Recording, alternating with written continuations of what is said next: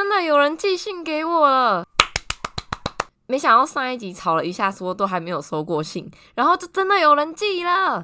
寄信的这位朋友叫做博人，然后他的信件内容是写说：嗨嗨，Peggy，你好。我是第一个寄信给你的吗？我是从你第四集开始听的，也是第一个关注你的哦。感觉你是一个很会生活的人，很有个性，加油哦！继续分享你的生活。对你最有印象的一段是说打工换宿时，一天凌晨边跑边哭，经过一个隧道，有在你的 IG 上看到那个隧道，好像也没有很长哎，哎，他还呛我一下哎，但是还是很谢谢你，谢谢你给我支持和鼓励，感恩。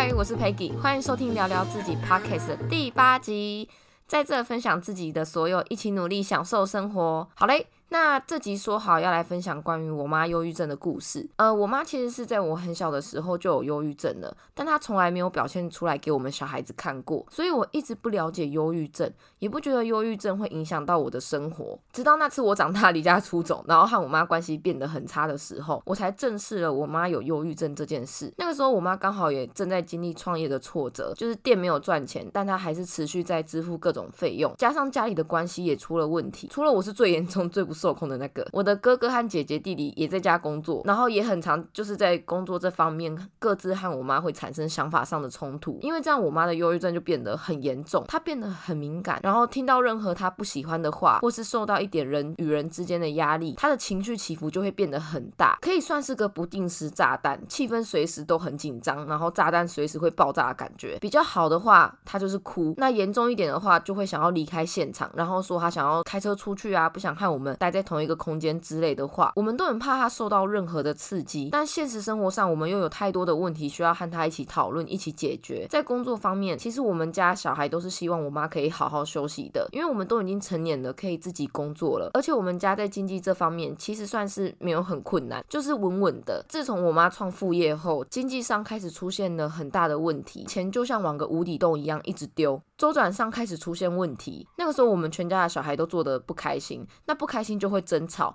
意见不合之类的，大家都很累，但是我们就是一家人，我们还是相爱的。到后面，我们四个小孩就决定要劝我妈把店收起来。我们家的本业就是家族企业，阿妈、姑姑、叔叔都是一起工作的。但我们小孩看到，就是因为他们一起工作，因为钱，然后全家才会闹哄哄的，并没有比较快乐，所以我们就不想跟。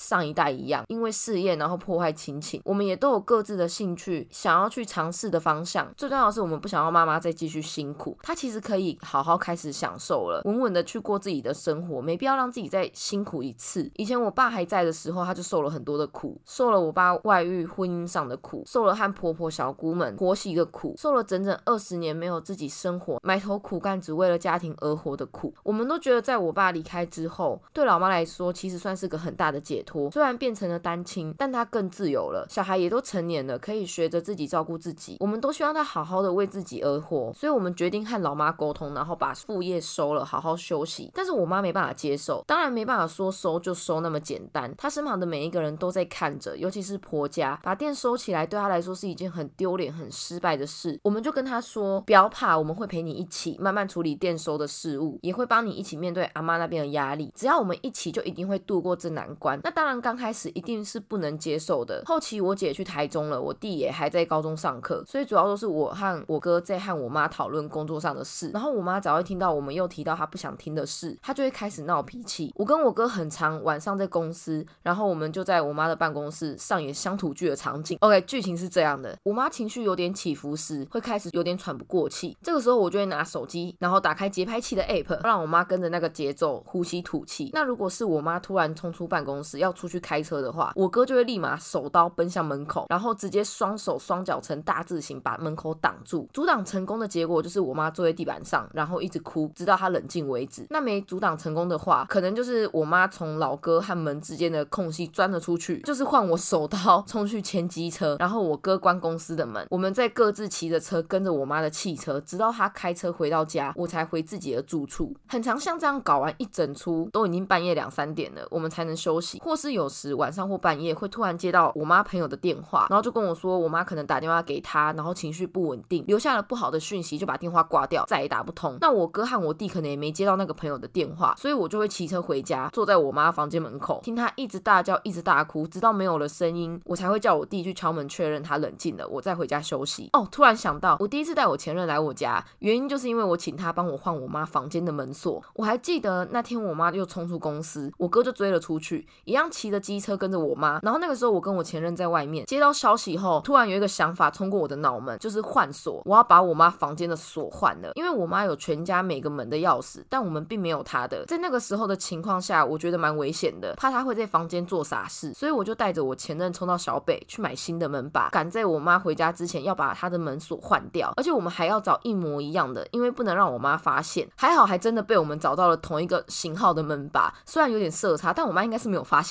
我们就不要回家换锁。那天真的是很刺激，第一次真的感觉到什么叫做跟时间赛跑，而且很白痴的是，我弟在家一整个状况外，他也在打电动，然后他就穿着四角裤冲下楼，就看到一位陌生男子在换他妈妈房间的门把。我前任就是在那个情况下正式和我弟见面，边拆门把边跟我弟打招呼，那个场景真的是很值得拍个照留念。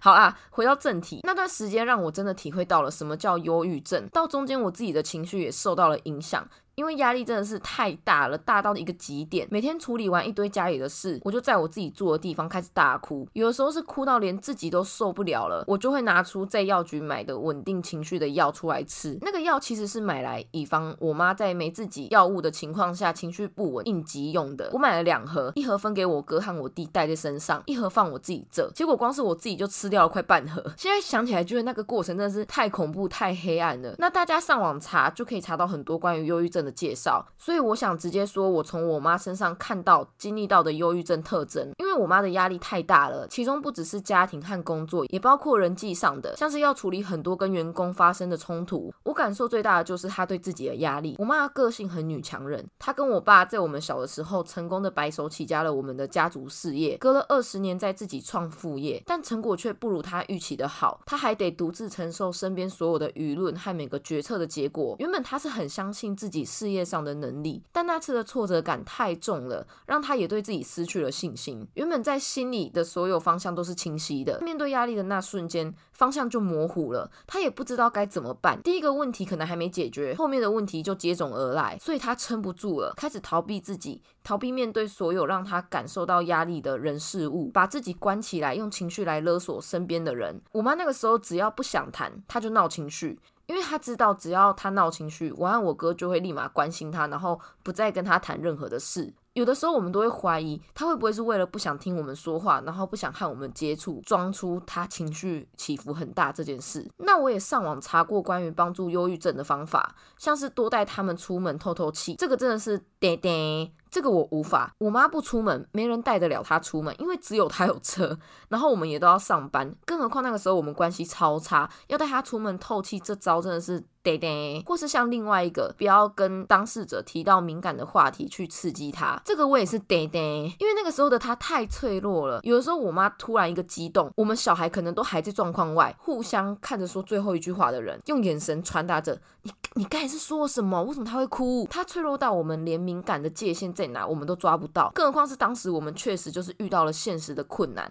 公司有困难，家里也有困难，不可能完全让我妈远离那些事，我们还是得想办法面对，因为他就。是所有事情的裁决者，他没办法置身事外，没办法不去承受。后来真的没办法了，公司真的收了，我妈才开始在家休息。刚好那个时候也是我搬回家的时候，因为疫情我也停掉了工作，好好的陪我妈，也算是疫情逼我妈好好休息。毕竟那个时候也不可能再出去创业，我妈的情绪才开始慢慢的稳定。搬回家后，我跟我妈也和好了嘛，那其实我是很开心的。前几集也有聊到关于我自己面对自己的各种改变，结果没想到我自己的改变也会影响到别人。人以前的我不喜欢要让我妈照顾我的感觉，但和好后，我站在她的角度想，接受她就是喜欢照顾家人这件事，让自己也不再那么逞强，发现意外的转移她的注意力，诶，就是她开始不会再去想关于公司发生的事，因为我三餐都在找她讨吃的，只要肚子饿，我就会说妈妈今天晚餐吃什么？妈妈你今天要不要去吃那个？然后只要我被喂饱了，我就会很开心。那她看到我开心，她就更开心了。还有像是我去花莲打工换宿后，变得喜欢出去运动和户外活动，每次回。回家都会跟我妈分享我出去遇到的事情，像是可能今天我跟我朋友出去爬山，然后在爬山的过程中遇到的人啊，遇到的事情，就会跟我妈分享。结果没想到我妈听着听着，她竟然就愿意出门了，诶，开始会问我们小孩什么时候有空，然后一起去外县市玩个几天。到现在她的状态已经算是很稳定，也好很多了。经历了我妈忧郁症严重爆炸的这段时期，说真的，我到现在都还想不出真的能够解决的办法。我感受到最大的就是无力感，很重的无力感。你想要帮她。但真的无法，他什么时候会情绪出状况和情绪上来之后会想要做什么事，我根本就没有办法去掌握。我唯一能想到做的事就是保护他的人身安全。尽全力的去阻止他做出伤害自己的事，其他的我真的是一点想法都没有。忧郁症就是一种心理疾病，那人的心是很复杂的，没有确切的方法可以去解决。他比我脆弱太多了，他都不相信自己了，我更不敢让他感觉到连我都不相信他。刚开始真的是很痛苦，很不知所措。前期我看到我妈的情绪上来的时候，其实我跟我哥都是愣在一旁的，我们两个完全不敢有任何的动作，连安慰的话我都说不出来。我妈越来越严重之后，我意识到不能再继续用这种。阿呆的模式去面对他。一定要有所行动，所以我开始逼自己讲出安慰的话，像是你不要担心啊，我们都会陪你度过。这句话听起来是一句很基本安慰人的话，但对我来说要说出口真的超级难。我从来没有跟我妈说过类似的话，那个感觉就很像是你面对自己的好朋友，然后可能今天我收到好朋友送我的礼物，我就会说耶爱你哦，或是可能朋友给我吃的，我也会爱你哦。连跟朋友出去玩，然后要分开，我也会说拜拜爱你哦。面对朋友的时候，这些温暖的话都是可以脱口而出的，但你要。我跟我妈说爱你哦，看真的是世界难哎，真的超级难。那句安慰的话，我在我自己脑海里默念了好几次，但事情发生的时候，我就是讲不出来，就像个哑巴一样。明明是我爱的人，但我却说不出口。我第一次真的讲出来的时候，我就掉眼泪了，也算是长大后第一次在我妈面前掉眼泪。后期发现一昧的只想鼓励我妈是没有用的，因为她感受得到我的话是不是真心的。如果我自己也不相信，那就算我说再多正向的话，她也不会相信。所以我觉得比起鼓励。当事者更应该鼓励自己。不管多辛苦，都要相信事情终究会好转，会有结束的那天。等能让自己撑住了，才有办法去支撑你爱的人，陪他度过低潮，让他感受得到和相信你做的一切，陪他去建立他的自信。等他冷静了，也愿意面对自己了，状态才会慢慢的有改变。但要知道，过程中要花多少的时间去调试，这都是无解的。每个人的心都不一样，心受伤之后会做出什么事也都不一样。所以我只能先让自己的心脏变强了，我才有办法去面对和陪伴我妈。真的是很辛苦，但我们还是撑过来了。往另外一个方面想，经历我妈忧郁症这段，其实也有为我们带来好的转变。像我妈开始懂得休息了，也比较把注意力放在自己的身上，那我就变成受益者了。我妈现在变得很懒得管我，不管我想做什么，其实只要有主动跟她说，她基本上都随我去了。我有好好的活着就好，算是放过她自己，也放过我了啦。总也是，我觉得可怕脆弱的并不是忧郁症，而是人的心。要鼓励当事者不要一直想着自己有忧郁症这件事，就用忧郁症来合理化自己所有。的悲伤和困境，陪伴的人也要相信自己可以成功陪爱的人度过低潮。现实时常让人很疲惫，但我们依然要努力生活，把快乐当享受，困境当挑战。毕竟就活这么一次而已，是该好好享受其中啦。那希望今天的分享可以帮助到呃身边可能有忧郁症的朋友，不要害怕，除了对自己要有信心，也要对对方有信心。你们可以一起撑过，一起度过这个难关。要相信事情总有一天一定会结束，一定会好转。所以一起加油，好嘞！那今天的分享就到这，别忘了我有专属的信箱，可以跟我分享你的好与坏。我是 Peggy，下周见，拜拜。